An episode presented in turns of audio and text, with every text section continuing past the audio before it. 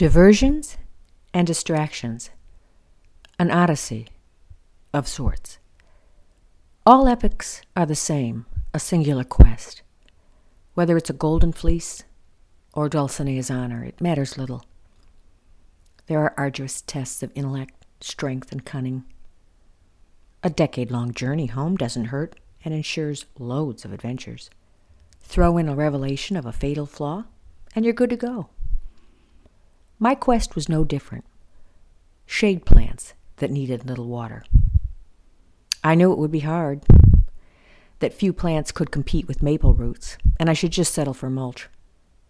But I had to know if it was possible. My first stop was to collect my Sancho Panza, Patty. She's up for anything. We stopped to gather an ample amount of supplies. Patty filled up the gas tank while I loaded up on staples for our daunting journey chocolate, water, and gum. We opened the sunroof, inserted a Dean Martin CD, and headed out. We wandered from nursery to nursery with little encouragement from salespeople. But we knew as long as our blood sugar didn't drop, our courage and civility would be undeterred.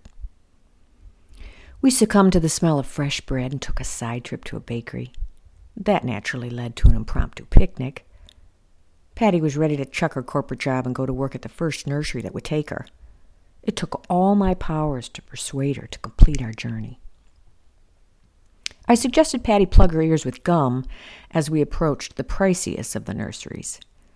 I tried to keep her lashed down to the seat with her seatbelt, but the siren call of White Flower Farm lured us into the packed parking lot.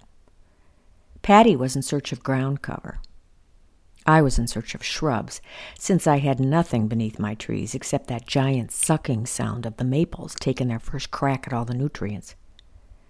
We started with Patty's quest ground cover. Discerning gardener that she is, Patty snatched up everything that looked like it would work. She had already unraveled her metaphorical shawl by ripping up everything in her garden. She was also eyeing several other plants, but they would have blown her budget. So she held off. We were, after all, at the Neiman Marcus of nurseries, or as my husband calls it, needless markup. But Patty wanted to break up the monotony of the low ground cover with some height, which brought us to a variety of hellebores. We were smitten. I snagged a few beautyberry bushes with their deep purple berry and this claim, low maintenance. Since I am now in the high maintenance years, what with the hours spent coloring my hair and plucking the unwanted hair that appears everywhere but my head, I figure my plants should be low maintenance, even if I'm not. Satisfied, we headed home with enough energy left to rail about our own windmills, husbands that ask us to find things for them.